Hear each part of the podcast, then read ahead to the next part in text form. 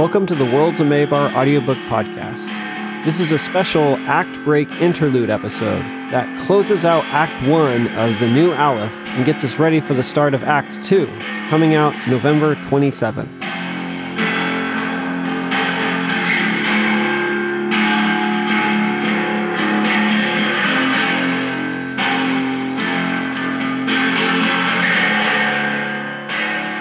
Assembly member Negri was a man who wanted things kept in order.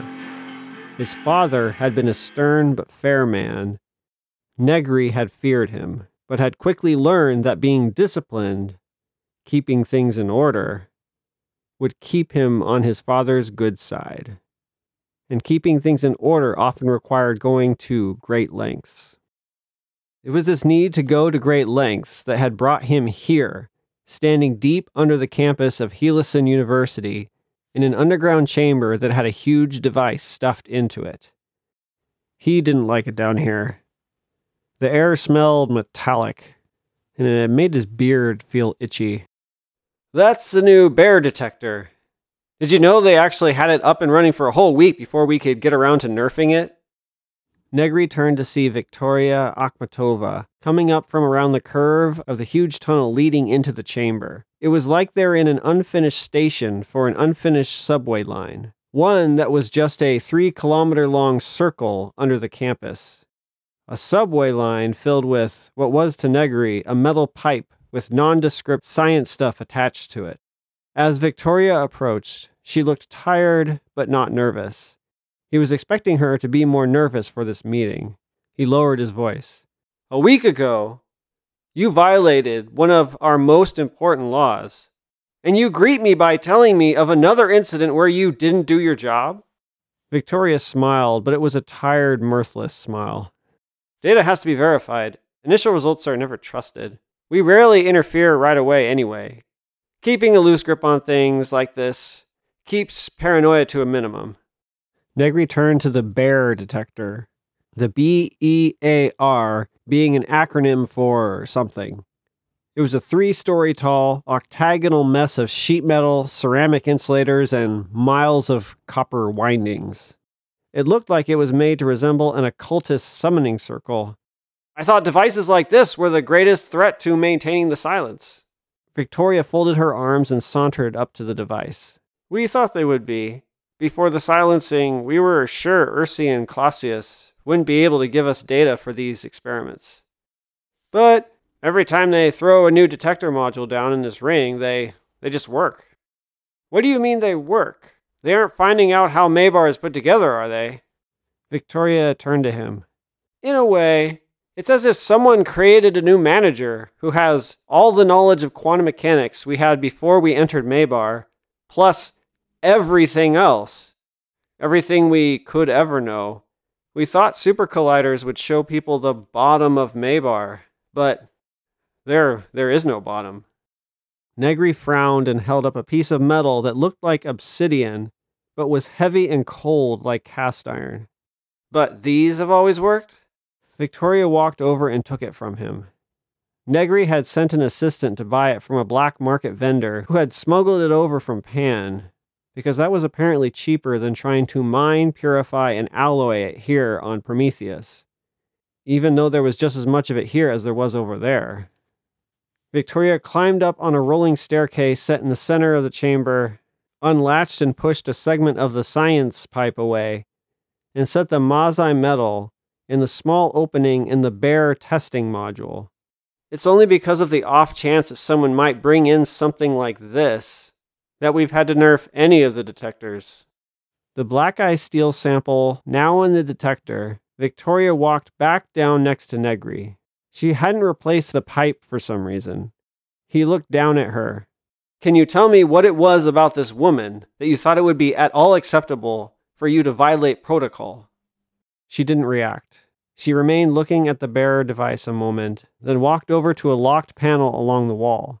She sighed as she pointed her Aleph key at it, and it clicked open. You know why, sir. She deserved a lot more from us than just getting to keep her memories. This has nothing to do with what she deserves. Negri's tone darkened, only a little, but it was enough for lines to form on Victoria's face. She's intelligent and driven. Now she's armed with memories and agendas from the world she came from. Victoria, staring at the control panel that was behind the little locked door, drew in a long breath. I know. I did what I did. You're not on probation. Yet. But if anything comes of it, you'll risk exile. You know we have enough problems to deal with right now. Yep. Which is why we're down here, performing this silly ritual. Victoria studied the control panel a moment, turned some dials, then said, Ready. Negri put on a set of goggles that he didn't really need, but made him feel more comfortable. He couldn't argue with what Victoria had said. The ritual was silly. Some ancient Aleph had decided to make a fairy tale about Ursi be true, to make it so that, if you could fool her, she would be forced to appear before you and answer any question you asked. He turned to Victoria and nodded. Do it. Victoria also put goggles on. No metal on you, just in case? Negri shook his head. Victoria pressed down on a red button as big as her palm. There was first a crack, then a hum that slowly rose in volume. Then she pressed another button like the first, and the lights in the chamber turned off.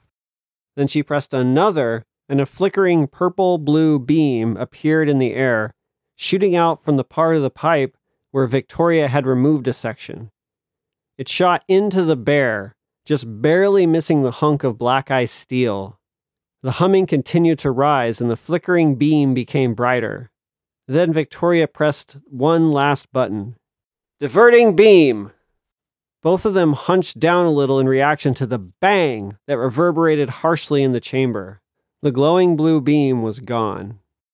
There was something spinning up where the hunk of black ice steel had been.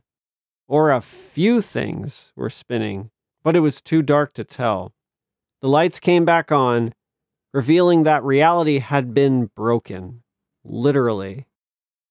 Up in the center of the bear, pieces of it and the hunk of black metal were kaleidoscoping around. Negri had seen many very strange things since becoming a seated member of the assembly, but he still felt his stomach clench up every time he saw this happen. It was like big chunks of glass and polished metal were twisting around and within and through each other. As the pieces of distorted space lazily rotated around, they occasionally showed reflections of Negri and Victoria. But not just Negri and Victoria. In these reflections, they also saw Ursi standing next to them, but she wasn't actually there. Negri cleared his throat and called out, Ursi, we've summoned you here. Just shut up and ask your question, though I have a feeling I already know what it is. Negri and Victoria looked at each other, then back up at the pieces of broken reality. Why did you... I can't believe you still use this old loophole to contact me. You could just ask nicely, you know. Negri felt himself getting hot under the collar, but swallowed his pride. As much as he could, anyway. His anger still came out in his voice. Why did you release Ta Nathan Sanchez? She smiled. I think you would have figured that one out already. The three of them stood there in silence. At least the images of all three of them rotated around in silence, while Negri and Victoria looked on, waiting. Finally, Ursi sighed and folded her arms. You really can't tell. I want him to kill all of you. Bang! The chamber returned to normal. Ursi was gone. The spinning distortions of reality were gone. The only sound Negri could hear was his own angry breathing. Well, Victoria said, that's not very comforting. Negri turned to leave. I'm transferring all your lieutenants to threshold guard duty. If your little science experiment doesn't actually need supervision, then your subordinates can do something useful, like stopping the end of the world.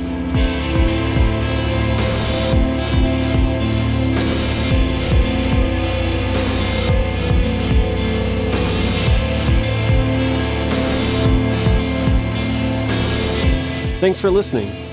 Stay tuned because a special Act 1 recap Q&A episode will be posting next week.